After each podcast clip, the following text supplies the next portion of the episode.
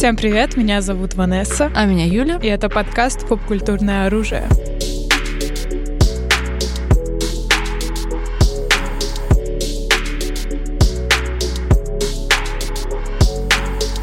Ну, сегодня мы возвращаемся к формату, который мы не делали какое-то уже достаточно продолжительное время. Мы сегодня рассказываем о прекрасном Дэне Вильневе. И на самом деле, когда мы решили о нем поговорить, я удивилась, что мы не сделали этого раньше. Казалось бы, одно из действительно самых определяющих имен как бы нового кинематографа, не знаю, как это сказать, типа за последнее десятилетие, пожалуй, he was popping mm-hmm. hard. И как будто бы прям если мы говорим о поп-культуре, Вильнев, он один из самых поп-культурных режиссеров сейчас, I'd say. Да, да. Мне кажется, как режиссер он уже завоевал, ну, вот популярного зрителя, скажем uh-huh, так, потому uh-huh, что да, точно. обычно режиссеры идут э, с ну низов, скажем да. так, э, они известны сначала в узких кругах, потом в широких кругах. Я думаю, до, наверное, уровня Нолана он еще не дошел по узнаваемости, да, но он где-то ну, close, стремится, but стремится, close, да. особенно после недавней Дюны. Да, да.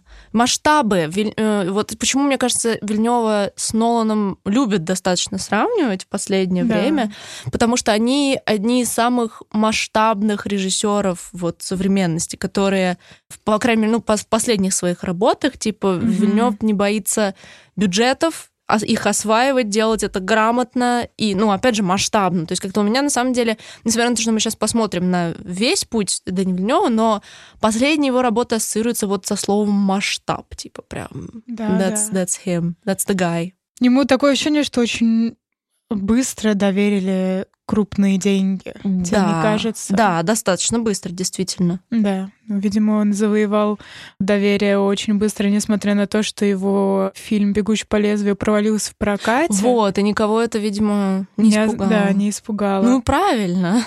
Как бы, видимо, у него хорошие продюсеры. Кстати, на самом деле, ему стали доверять не только бюджеты, но и каст. То есть mm-hmm. после его ранних работ, собственно, «Пленницы», и там уже сразу, типа, Бадабум, Хью Джекман, Хью Джекман Джиллин Холл, mm-hmm. Пол Дана, mm-hmm. то есть прям хорош. И у него, ну, на самом деле, почти во всех фильмах после, э, получается, пожаров, которые такие более еще все-таки underground type муви, очень крупные артисты. Да, получается, мне кажется, вот «Пожары» — это его последний фильм вне Голливуда, да? Угу, его, а его первый да. голливудский — это «Пленница». Ну, я бы так сказала, да, потому что там у него две короткометражки какие-то после пожаров, и потом бум, пленница, типа. Mm-hmm. Uh, out of nowhere.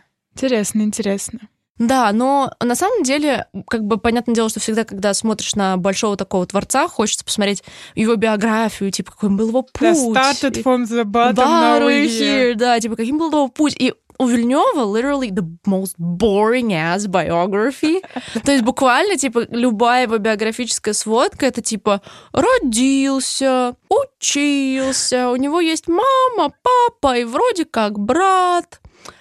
А потом снял кино, и я такая, вау, интересно. То есть, на самом деле, э, ну, мы сейчас об этом будем намного подробнее говорить, но Вильнев, очевидно, режиссер с очень ярким авторским взглядом. Он из визуалов режиссеров. Mm-hmm. И всегда обычно хочется, ну, понять, откуда у человека растут корни его восприятия или какой-то, в чем его характер. И вот мы говорили о достаточно многих режиссерах, и все они какие-то либо крейзи-фрики, либо у них там в детстве происходило непонятно что. А Вильнев, он такой, he's He's normal.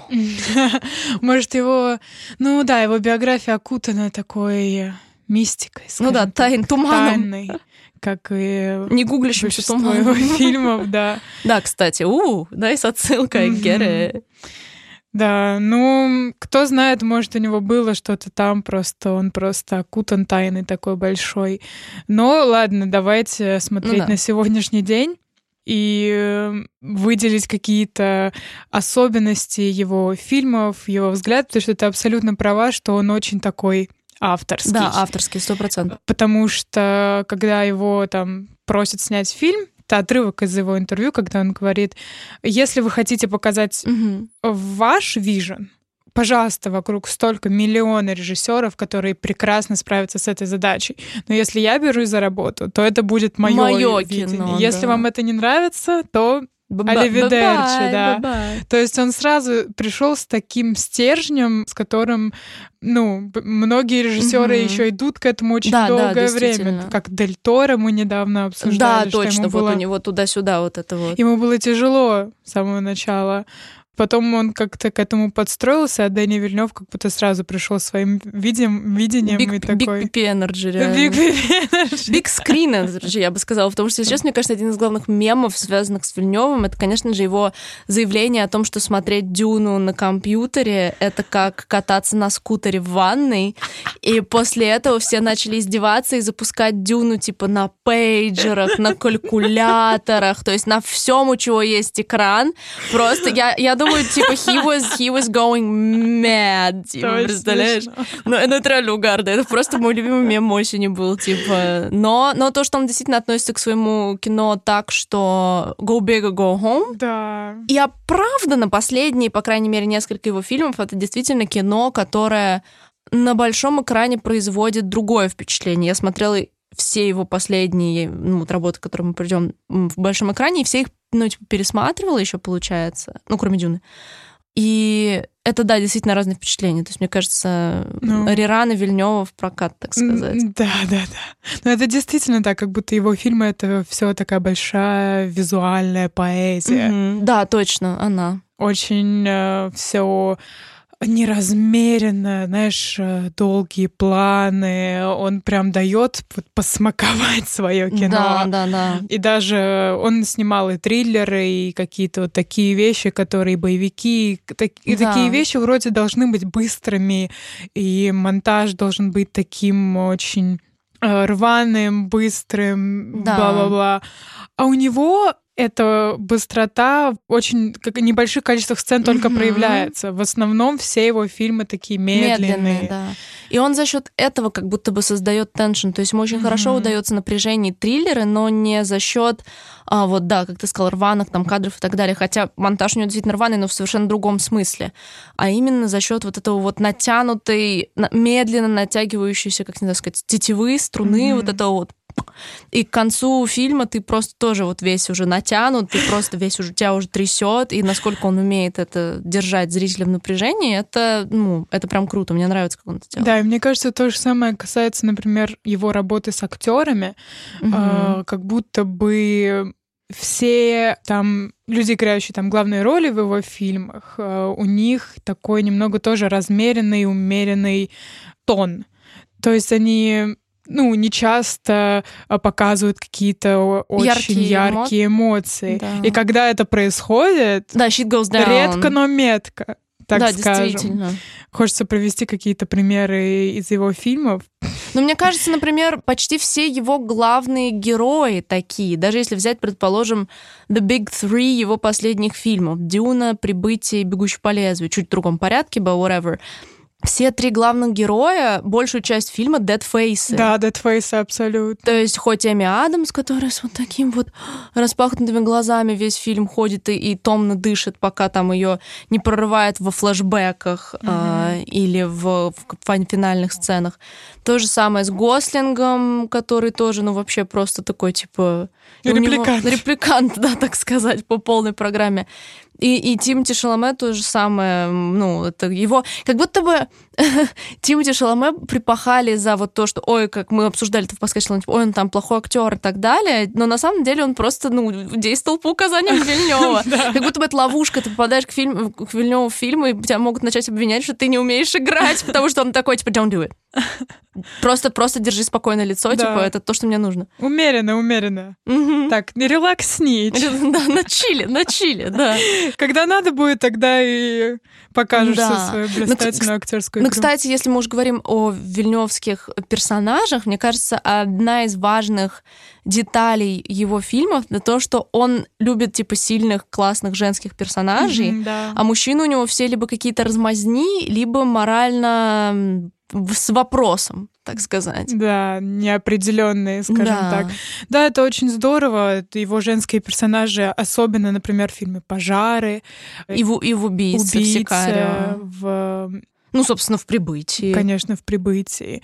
Он- Расскажи про пожары. Я не смотрела этот фильм, и мне на самом деле интересно вообще, что там Происходит? Да, О, да. Ну, по-моему, пожары выиграли э, Оскар, да, как э, Лучший лучший иностранный, да.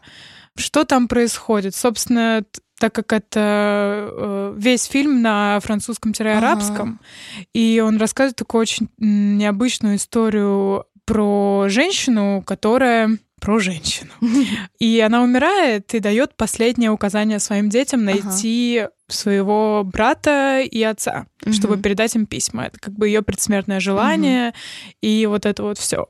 И он начинается в такой современной Канаде, и ты такой, ну, окей, что-то Мгм. движемся, они сейчас будут искать. Потом это очень быстро переносит нас э, и флешбэками, и потом, как ее дети путешествуют э, в Восток. Точно непонятно, какая-то Ну, страна. Говорят, какая-то. что Ливан. А, Ливан. мгм. Да, и то, что происходило с ней в Ливане, это, во-первых, э, война, это, получается, военная драма, скажем М. так. Ее просто, не знаю, ее balls, ее характер, как она пытается Мгм. найти своего сына. Матери, да, флешбеки? Или... Матери, да, да, Мгм. да.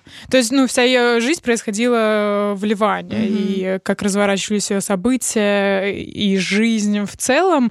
То есть дети вообще не были в курсе. Для них они выросли в Канаде в нормальной семье, Мгм. и все было хорошо.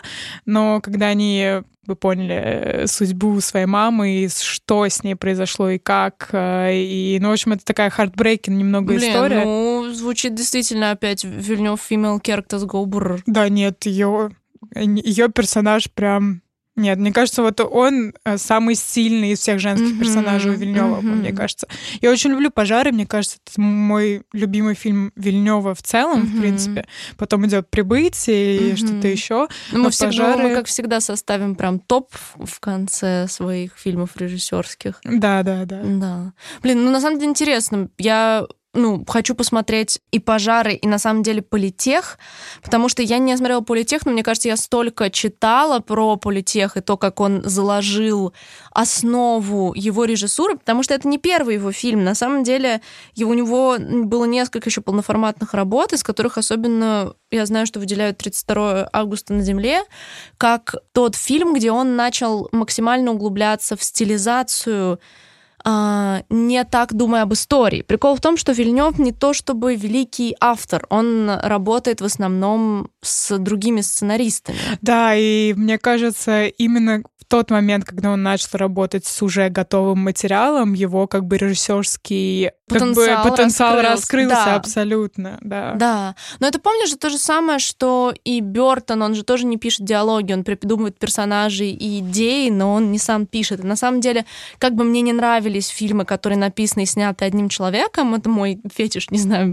как бы для меня это настолько цельный момент, но Действительно, есть такие режиссеры, у которых настолько свое видение, что, ну, они художники, они не писатели. Это все-таки две разные профессии, которые не всем удается совмещать, и это нормально. Это абсолютно права, что Вильнев расцвел, когда ему не нужно было так думать о сценарии, что он просто Мгм. работал с материалом и думал, как его завернуть и во что, ну, как преподнести, во что завернуть. И мне кажется, материал, за который он берется, он его прям по-настоящему любит. Он же фанат Дюны же. Да, да. И то же самое про «Бегущий по лезвию». Он тоже был фанатом всего этого. И мне кажется, когда ты очень долго какое-то время что-то любишь, смотришь и так далее, это уже превращается в что-то твое. Ну да, да, отчасти. по-своему. Да, и действительно, как бы, что там 32 год на Земле, там он как бы углублялся в стилизацию, вот тоже вот это вот все его были какие-то попытки. Но когда он работал с, э, с политехом, выбрав такую историю, это, ну, без, без спойлеров, а мы, ну, постараемся все таки не спойлерить, наверное, сегодня, Мгм.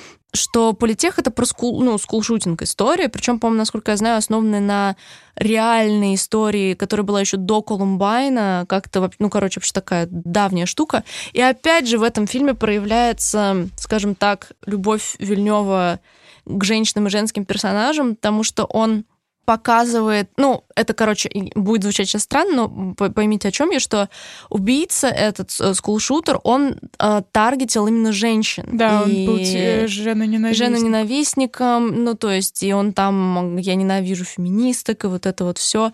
И как бы Вильнев выбирает его как высшее зло и показывает женщин, опять же, то есть это фокус такой. Он показывает насилие, в первую очередь, над женщинами и показывает э, такого э, мужчину. И слова, которые звучат из уст этого убийцы, они звучат очень часто из будничных уст, скажем mm-hmm, так, mm-hmm. в интернете и везде. И как будто Вильнев говорит, типа, ну вот вот следующий этап. То есть вы говорите, что эти слова ничего не значат. Это не насилие, это просто слова. Смотрите, what comes next. Если шагнуть чуть-чуть дальше. И мне кажется, это очень здорово, что, опять же, он и такие темы поднимает, и, ну, то есть и то, что Вильнев... То есть можно сколько угодно говорить, там, там у кого-то вот там хороший женский персонаж, но Вильнев, он вот by his word. Mm-hmm. Это правда. Даже посмотреть, казалось бы, на ту же э, Дюну последнюю. Опять же, там мой главный герой мужчина, и там еще главный герой мужчина. Но все самые, типа, Э, сильные героини — это женщина, его мать, это чернокожая девчонка с самой планеты, которая их сопровождала. То есть, понятно, и в Дюне там еще Зендея. больше, типа, ну да, Зендея, ее сильные видения от сильных наркотиков, видимо, типа. Да, на самом деле я так угораю с того, что Зендея сейчас на всех оскаровских, типа, тусовках, промо, везде. Я такая, for this. Honey, you've been in... Ну, типа, ты была в фильме пять минут. Ну, Girl. Блин, пришла, попозировала на камеру, знаешь, как она, нужна модель. Ну, да, а вот, получила свои 100 миллионов и ушла в закат. Реально, я не помню, шутили ли мы эту шутку, когда записали подкаст про Дюну, probably, но Зендея в Дюне — это, типа, мертвая жена детектива. Да, мы шутили про это. Я просто, я, я, да, это it's so good, что мне захотелось пошутить. Вдруг кто-то не слушал, мне захотелось пошутить еще раз. Но это правда. Ну, Если вы знаете этот мем, то this is it. This is просто, просто this is it. Но хочется верить, что у персонажа Зендеи в следующей Дюне будет раскрытие, mm-hmm. плюс там сейчас вроде а, Флоренс Пью кастят на роль принцессы, я не помню, как ее зовут, ну, какой-то местный тоже там народности, я не, не шарю за лор Дюны. Круто, люблю ее. Да, она клевая. И, ну, то есть, опять же, там намечаются еще... Но, опять же, в Дюне, как будто вот Вильнев фанат Дюны. А почему? Там всей вселенной правит женский матриархатный клан, типа этих сестер Бехерит или как их. То есть... I wonder why. Yeah, I wonder why. Поэтому Интересно. вот как будто бы вот, когда я осознала этот факт того, как Вильнев работает с женскими персонажами, мой респект вырос mm-hmm. еще, еще сильнее, действительно. Да. Ну, Вильнев реально, он уважение, уважение этому режиссеру. Он еще очень круто работает с э, историей. Mm-hmm. Это не его история, но он делает как будто и... бы все фильмы, которые он срежиссировал, э, в них есть общие черты, да. Uh-huh, uh-huh. И в этих общих чертах, как мне кажется, это сама неопределенность и тревожность истории. Да, это как это будто правда. главная черта всех фильмов Вильнева. Все такое неопределенное, тревожное, много вопросов, и герои всегда зачастую в тех ситуациях, ну, нестандартных для угу. них, в кризисных и так далее. Там у меня украли дочь или, не знаю, пришельцы приехали mm-hmm. на своем корабле на Землю или, ну, в общем, что угодно. И э, во всех его фильмах как будто бы стирается мораль, Угу. Нету такого черного, белого добра и зла. Да, пожалуй. И остается только, собственно, вопросы. Вопрос. Мне кажется, в убийце это заметно больше всего, потому угу. что наша главная героиня, которая придерживается всегда своих принципов, скажем так. Она mm-hmm. такая очень принципиальная и хочет действовать по уставу, mm-hmm. и вот это вот все. И попадает в ситуацию, когда ей нужно там бороться с картелем, и понимает, что вот эта вот спецоперация, в которой она э, участвует, а не так все просто. Просто. Да. Реально не так все просто. И как оно есть на самом деле, это очень... Ну... Да, на самом деле Сикарио, мне кажется, вообще уникальный боевик. У меня ощущение, как будто бы это один из тех фильмов, которые я когда смотрела, я вообще в него не всекла. Но когда я думала о нем после и смотрела вот всякий материал о Вильневе и о его фильмах, как будто бы я вернулась к нему мысленно и поняла, что почем, так mm-hmm. сказать. То есть на самом деле это удивительно, то, что как будто бы ты такой, типа, картельный боевик, и ты такой, let's go. Да. Это абсолютно не то, что ты себе представляешь, что представляет из себя Сикарио. Вот это настолько медленно, эти инвертированные кадры, там ведь то какие-то смена цвета тени, mm-hmm. то постоянные какие-то просто долгие планы пустыни, то есть и ничего, и ты такой, что происходит? И опять же, это один из тех фильмов, которые, да, когда кульминация, ты такой, типа, да, действительно. И, ну, ее персонаж тоже такой для, ну, не очень типичный для боевика. Мы редко видим в картельных боевиках и вообще, в принципе, в боевиках типа female lead. Это очень здорово. На самом деле, хочу рассказать забавную просто историю, еще связанную с этим фильмом, что я смотрела «Сикарио» давно, и я понятия не имела, что есть вторая часть, которую снимал, кстати, не Вильнев. Да, да, а, есть вторая, да. И я помню, что я захожу, типа, в комнату своему отцу, а у него такая фишка, когда его спрашивают, что он смотрит, он иногда отвечает всякую лютую херню, типа, там, разведчики в разведывательных туннелях, типа, или там, военные воюют, что-нибудь, ну, то есть какую-нибудь, mm, типа, он... Сам он, придумает название фильма. Ну, просто рандомную, какую-нибудь вот стандартную военную херню, потому что очень много смотрит всяких вот этих вот классических русских боевичков, вот mm-hmm. этого всего. Я захожу, вижу какой-то боевичок на экране, я такая, что смотришь? Он такой, «Убийца 2». И я такая, ха-ха. И потом мы идем в другую комнату, и я такая говорю, wait, это же реально вторая часть Сикарио, это реально «Убийца 2». И я помню, что я так с этого угорела, потому что я такая, типа, о, как смешно, «Убийца 2». А потом я такая, ха. Кстати, вторая часть вполне себе неплохая, и она как раз-таки в ней очень намного больше динамики, потому что там уже нет этих вильневских. А это не такое авторское кино. Mm-hmm. Это как будто бы более классический хороший боевик, э, но там нет вот этого вот налета вильневской претензии которая... Я люблю вильневскую претензию, не подумайте, что я пренебрежительная. Хочу добавить такой маленький момент. Э, э, иногда люди комментируют, оставляют отзывы на наших подкастах, и мы довольно давно читали один комментарий в iTunes о том, Which что one? моя любимая часть подкаста — это рассказы про батю Юли. Юли. Про батю Юли. И я такая, типа, блин, а это часто происходит? Что ли? Kinda. Я не знаю. Я, я, я очень часто вставляю какие-то свои, типа, life anecdotes, когда я вспоминаю что-то связанное, потому что, ну, типа, вы также нам часто пишете, что наш подкаст — это вы как будто бы слушаете просто, ну, типа, беседуете с друзьями, и мне кажется, это очень важно, что мы не такие претенциозные критики, которые здесь что-то вот сидим, разбираем. Мы свой личный attitude в это все У нас тоже есть батя. Да. Как это? Guess what? Да. поэтому пишите истории про ваших бать в комментариях. Какие боевики смотрят ваши бати? Забавно было бы, знаешь, просто человек, пробегающий мимо подкаста, видит, что подкаст про Дэни Вильнева, а в комментариях история про батю. Ну, а почему нет, друзья? Make this, make this a thing. Да. Ну, в общем, хорошо. Мы поговорили про то, что герои, протагонисты Вильнева часто помещаются в обстоятельства, в которых mm-hmm. э, они не знают, что делать, потому что да, она такая да. кризисная и супер непонятная. И загадка и тревожность тоже присутствуют во всех его фильмах. Он в этом чем-то схож, да, с э, Финчером. Финчером. Да, на самом деле. хочу сказать Линчем, Линчем потому да. что они вот Дэвиды. Ну да, ну да. Кстати, про Линча. Кстати, про Линча. Мне кажется, вот фильм «Враг» Вильнева я, самый кстати, линчевский... Не, я, кстати, не смотрела «Врага», но я теперь очень хочу. Да, самое линчевское кино, такое маленькое отступление. То есть он тоже такой вот крипи in a weird way. Очень странно, непонятно, что происходит. Ты смотришь э, «Врага», и я думаю, что очень много зрителей после того, как посмотрят «Врага», такие типа «И что я только что посмотрел?». Вроде история такая очень простая. У нас есть главный герой, который учитель, неудачник, у него есть любовница, там жена, она беременна, у него что-то это все не нравится, и тут хоп, в один прекрасный момент он находит своего двойника, двойника который вот актер, и вроде как прикольный, и он просто начинает обсессировать, чтобы его найти, а, но дело в том, что фильм дальше разворачивается не по тому сценарию, который ты думал.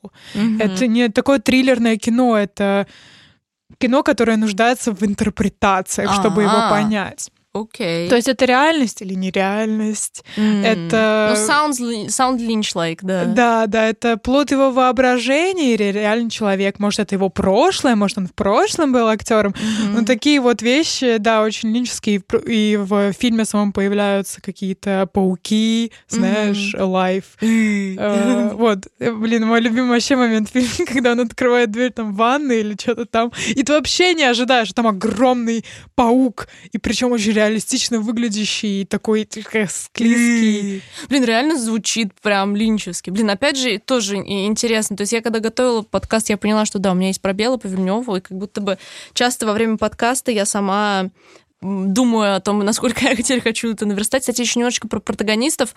У Вильнева всегда интересный интродакшн протагонистов в кадре. Обычно это никогда не бывает просто кадр типа there they are. А-а-а. То есть, предположим, в Сикарио это ее кадр, где они летят на вертолете, и там из солнечной такой типа вспышки проступает немножко ее типа образ в шлеме.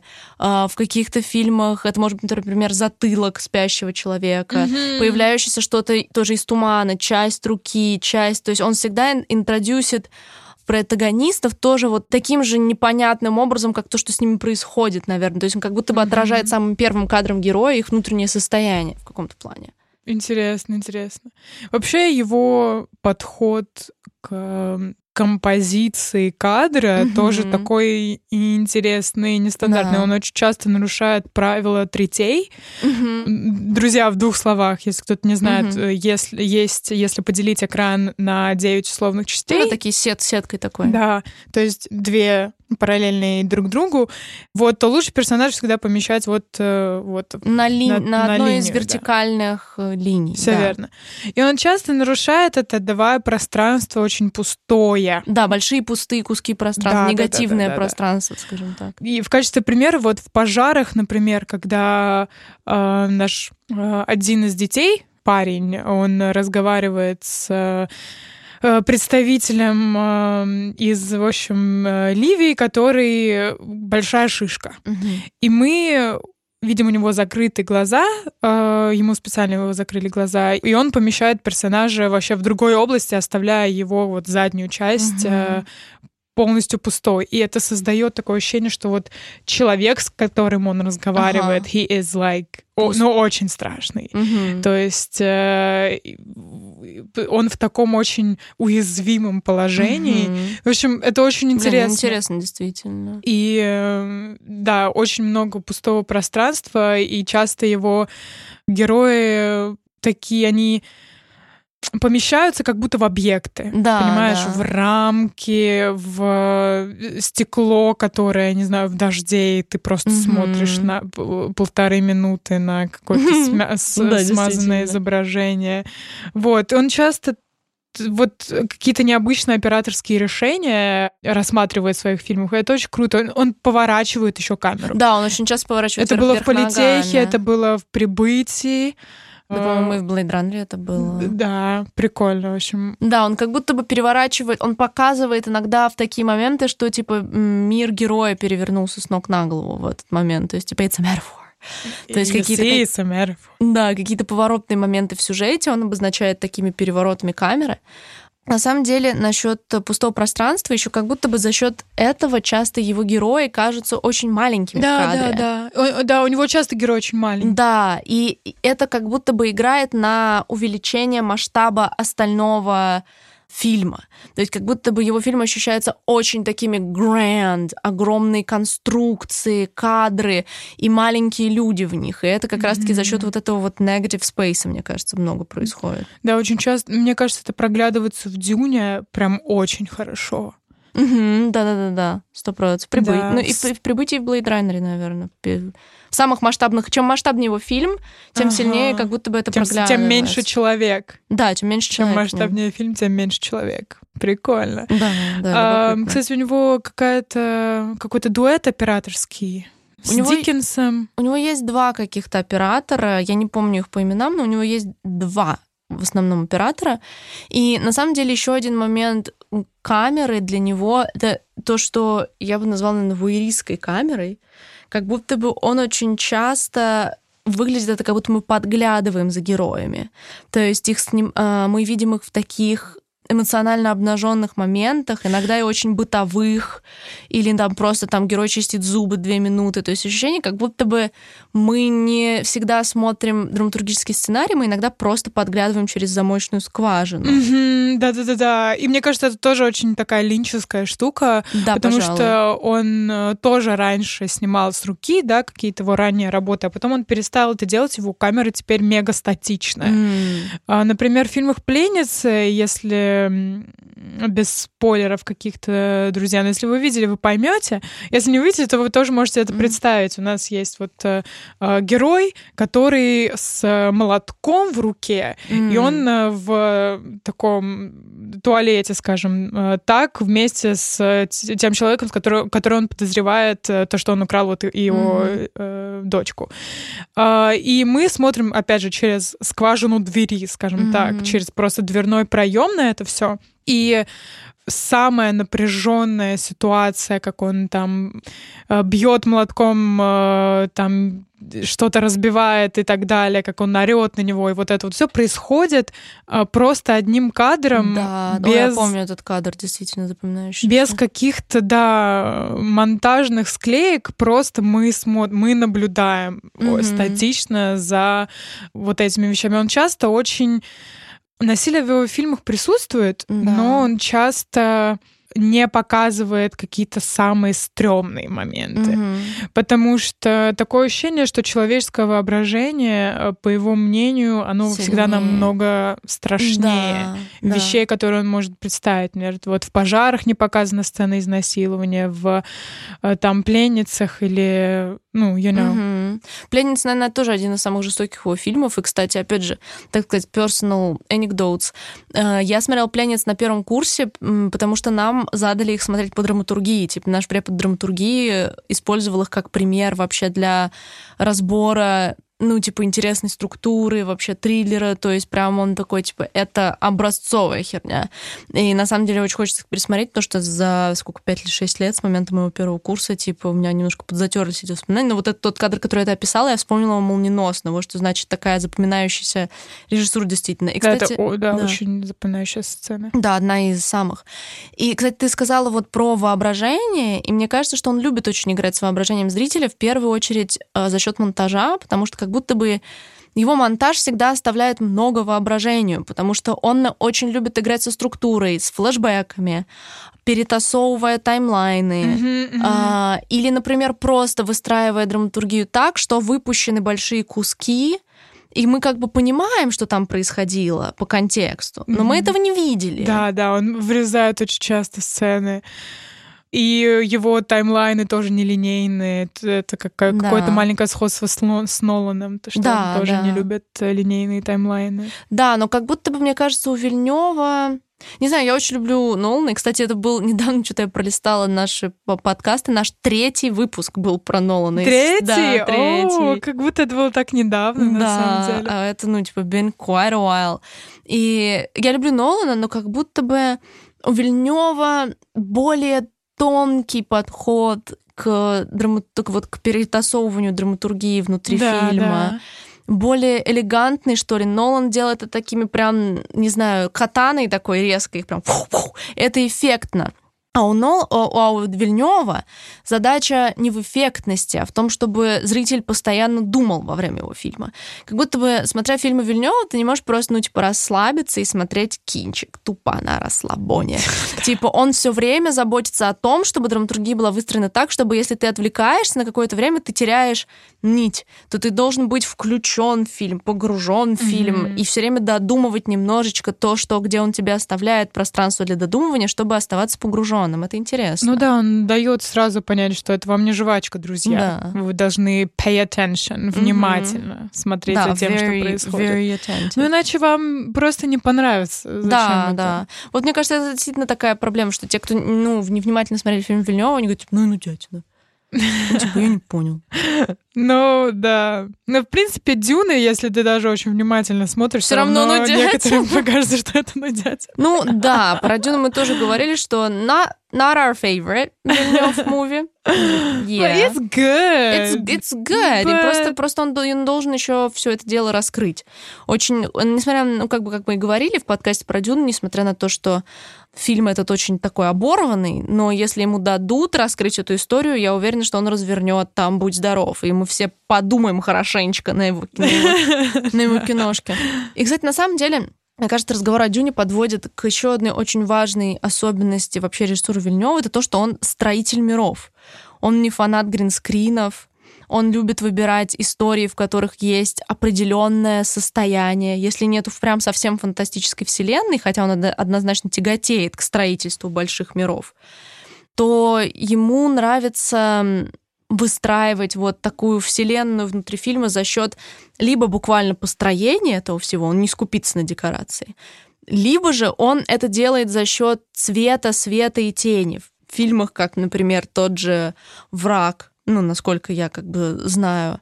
И то есть он это все, он отыгрывает это по-другому. Если все происходит в обычной реальности, он выстраивает это вот из таких тонких вещей. А если у него есть бабки, то он такой, типа, космические корабли, лазеры, тачки, черви, типа, let's go. Кстати, не задумывалась по этому поводу. Думаешь, он такой фанат э, такого большого кино, э, как бы это сказать, ну, как, не знаю, там Звездные войны с мирами. Мне кажется, ему доставляет это удовольствие. Сиквелами. Мне кажется, ему это доставляет удовольствие. Я бы не сказала, что он как бы для него это не главное, все-таки он внутри этих миров все равно умудряется выстраивать очень авторскую атмосферу. То есть, казалось бы, там бегущий по лезвию, там пиу-пиу, киберпанк, пиу-пиу, но по сути это типа грустное, мрачное авторское кино. Mm-hmm. Эм, но мне кажется, что ему по кайфу вот э, заниматься вот этими вот деталями, что вот здесь цвет, здесь вот это. То есть как будто бы в разных не классических сеттингах у него есть возможность больше развернуть свою художественную сторону.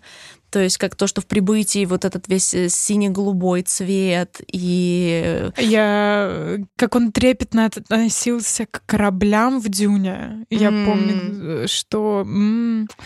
Ну, возможно, интересно, потому что, знаешь, некоторые режиссеры любят больше реализм. Ну да. Он, они любят копаться вот в человеческих душах, эмоциях, чтобы фильм был интимным, mm-hmm. скажем так, таким реальным. Вот как, как пожары, например. Вот ты смотришь на пожары, а потом ты смотришь Дюну, и такой, ты снял один, один человек, режиссер. Да. Вот. Но если смотреть э, то, что он делал недавно, то когда у него, да, появляются деньги, появляется выбор, он выбирает именно Дюну, он выбирает «Бегущий по лезвию», он выбирает «Прибытие», то, что с большими космическими кораблями угу. и всякими такими масштабными очень штуками. Но он тяготеет к этому сто процентов. Но как бы то, что он работает со светом, цветом и тенью вне зависимости от фильма, это тоже правда. То есть очень любит делать контрастные тени, выделять угу. героев светом или, наоборот, утапливать их в темноте. И у него обычно всегда есть есть цветовая палитра на фильм.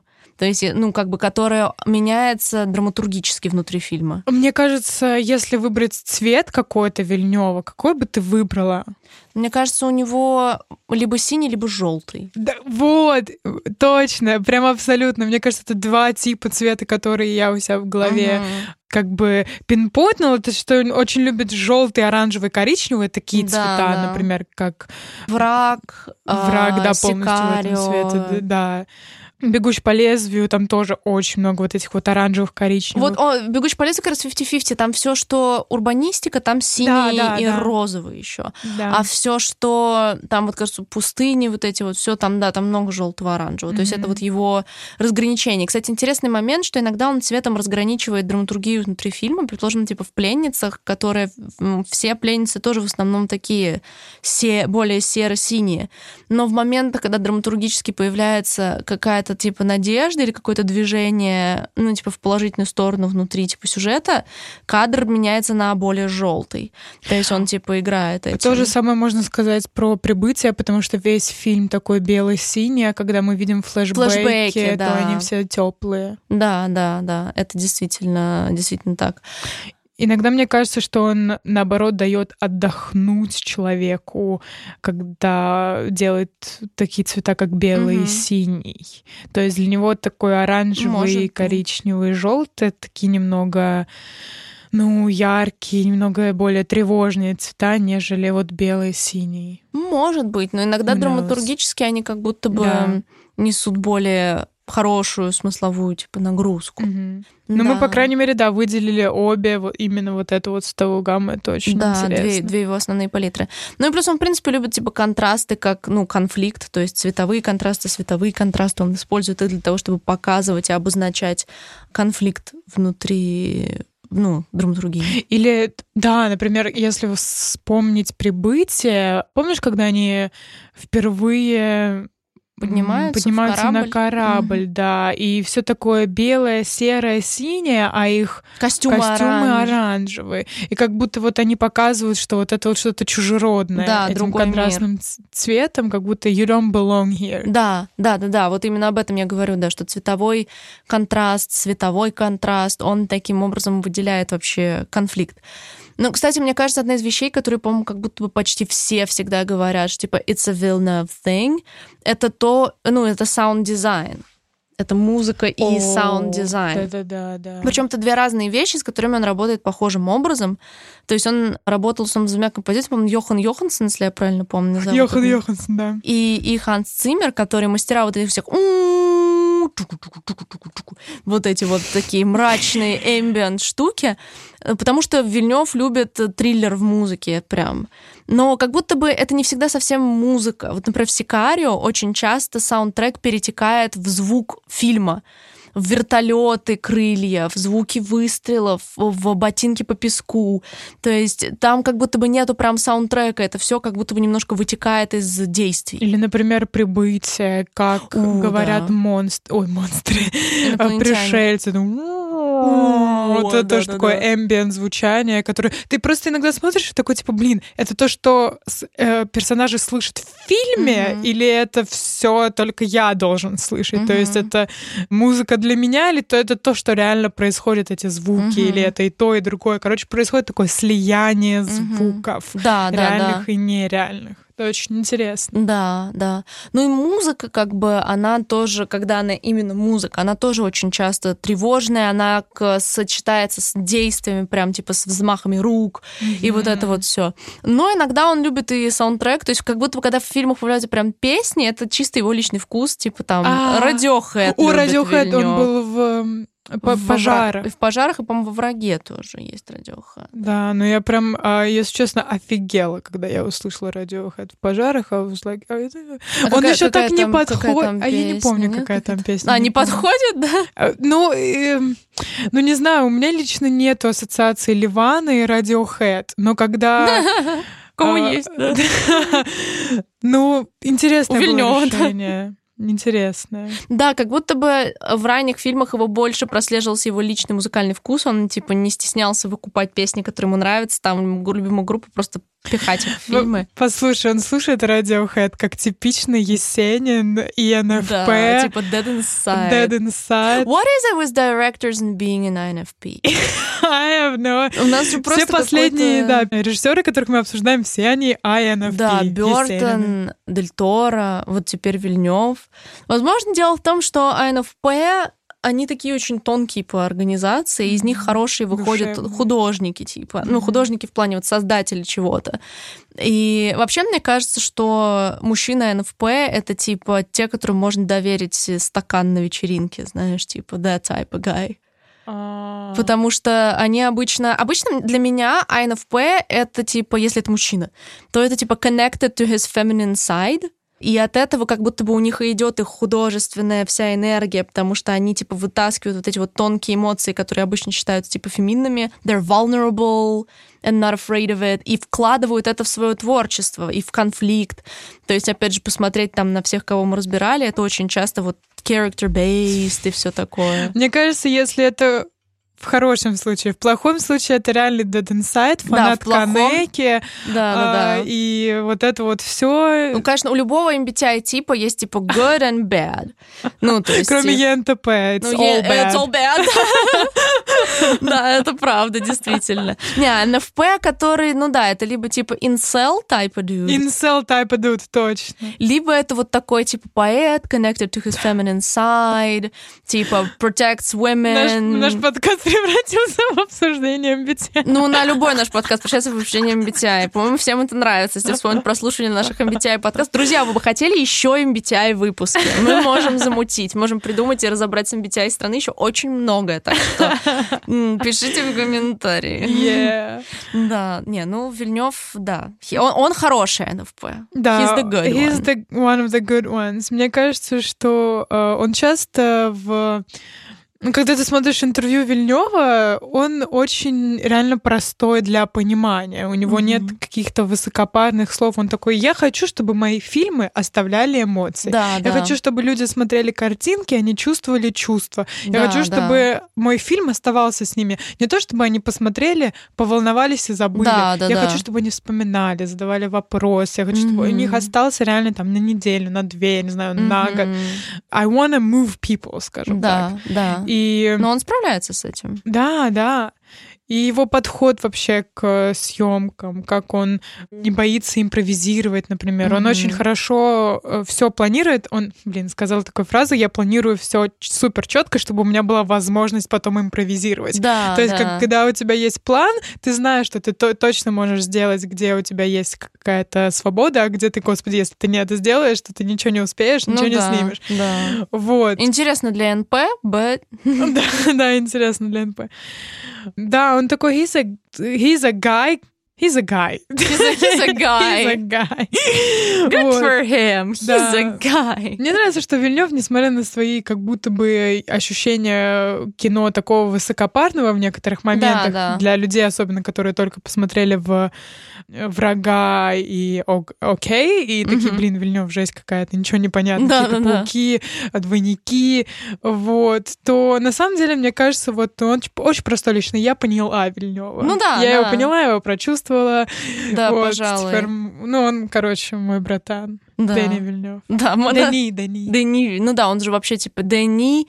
По-английски его пишут вообще с S, но она не читается, потому что французское его, ну, канадское Да. его происхождение, типа французский язык. Дени Вильнюв, как-то, если там это все Дени Вильнев. Да, да, да. Это точно. Не, он действительно, несмотря на то, что о его биографии, как мы сказали, мы ничего не знаем, но его характер, его личностные качества, они э, прослеживаются в его творчестве, в его подходе, и поэтому, да, доверим, доверим Вильневу стакан на вечеринке, так сказать. Блин, Э, блин, давай теперь каждый наш режиссерский выпуск в конце говорить, доверим ли мы стакан на вечеринке. Это Не, ну всё. НФПшкам я бы доверила. Я бы и Бертону, и Дель Торо я бы обоим доверила стакан на вечеринке, типа. Yeah. Not sure about Fincher, though. Подумаем, да, по поводу Финчера нужно чуть подумать. Ну, он на НТД, мне кажется, Финчер это типа чувак, который подсыпал тебе какую-то херню просто, чтобы посмотреть, как тебя будет штырить и вдохновиться этим для своего нового фильма. Типа, я хотел посмотреть, чтобы снять это потом, типа, как вы- вы- выглядят люди под этим наркотиком. В смысле ты думаешь, что это странно? Как так? Иу, типа, да-да-да. Сама ты странная вообще, ты сумасшедшая. Да, да, да, вот that's, that's Fincher for you. Но опять же, девочки, мужчины, девы, don't do this. Но он Don't снимал to Girl. yourself. Ну да, да, да. Ну опять же, да. Something, he did something for, for women. Да. В общем, да, как-то так, я думаю, основные моменты мы разобрали, можно закончить э, нашим топом. Топом, да. Как ты считаешь? Мгм. Ну, у меня точно на первом месте «Прибытие» 100%. Мгм. Это один из моих любимых фильмов в принципе. То есть, когда я его посмотрела, у меня был, типа, шок. Я пришла домой и такая, типа, сказала родителям, что, типа, вы идете, типа, в кинотеатр, ну, типа, сейчас, на следующий сеанс, мне пофиг. Это, ну, это один из моих любимых фильмов 100%. Наверное, на второе место я поставлю «Пленниц», потому что, ну, это, несмотря на то, что я не помню его в деталях, я помню импакт, который он на меня оказал, и Мгм. свое ощущение во время просмотра. Ну, а на третье место я, наверное, поставлю «Бегущего». Вот, просто за, за стиль и вообще за то, как он смог дать новый твист легендарному фильму и вообще как-то и новую жизнь по- по-своему. И несмотря на то, что он провалился в прокате, это одно из самых масштабных киношных произведений вообще последних лет, ну, типа двухтысячных, можно так сказать, типа 2010s, of the 2010s. И, ну, просто, просто по кайфу. Справедливо, справедливо. Да. А у тебя какой топ-3? Я на первое место поставлю пожары. Пожары, как ты сказала. Да, в любом случае, несмотря на то, что это фильм, для меня, ну, он не личный, скажем угу. так. Я прорелейтить то, что происходит в фильме, не могу. Угу. Но история настолько хорошо рассказана ага. и показана, что она оставила просто на мне очень, ну, сильные впечатления, угу. которые, ну, вообще сложно с чем-то сравнить. Поэтому, да, пожары, наверное, первое место, второе прибытие, третье э, бегущий, наверное, самый личный фильм бегущий. Вот, а прибытие... Mm. Кстати, это интересно, вот какой... Для меня, наверное, прибытие самый личный, oh. типа... Interesting. Это интересный момент выделять самый личный фильм из тех, которые нравятся, это Да. Пишите, друзья, ваши любимые фильмы. и самый личный, который из них. Да. Сто процентов. Ну и истории с Бати не забывайте писать еще в комментариях. Да, вы в перемешку. Перемешку. Да, друзья. Увидимся через неделю. Как всегда, всем пока. Bye-bye.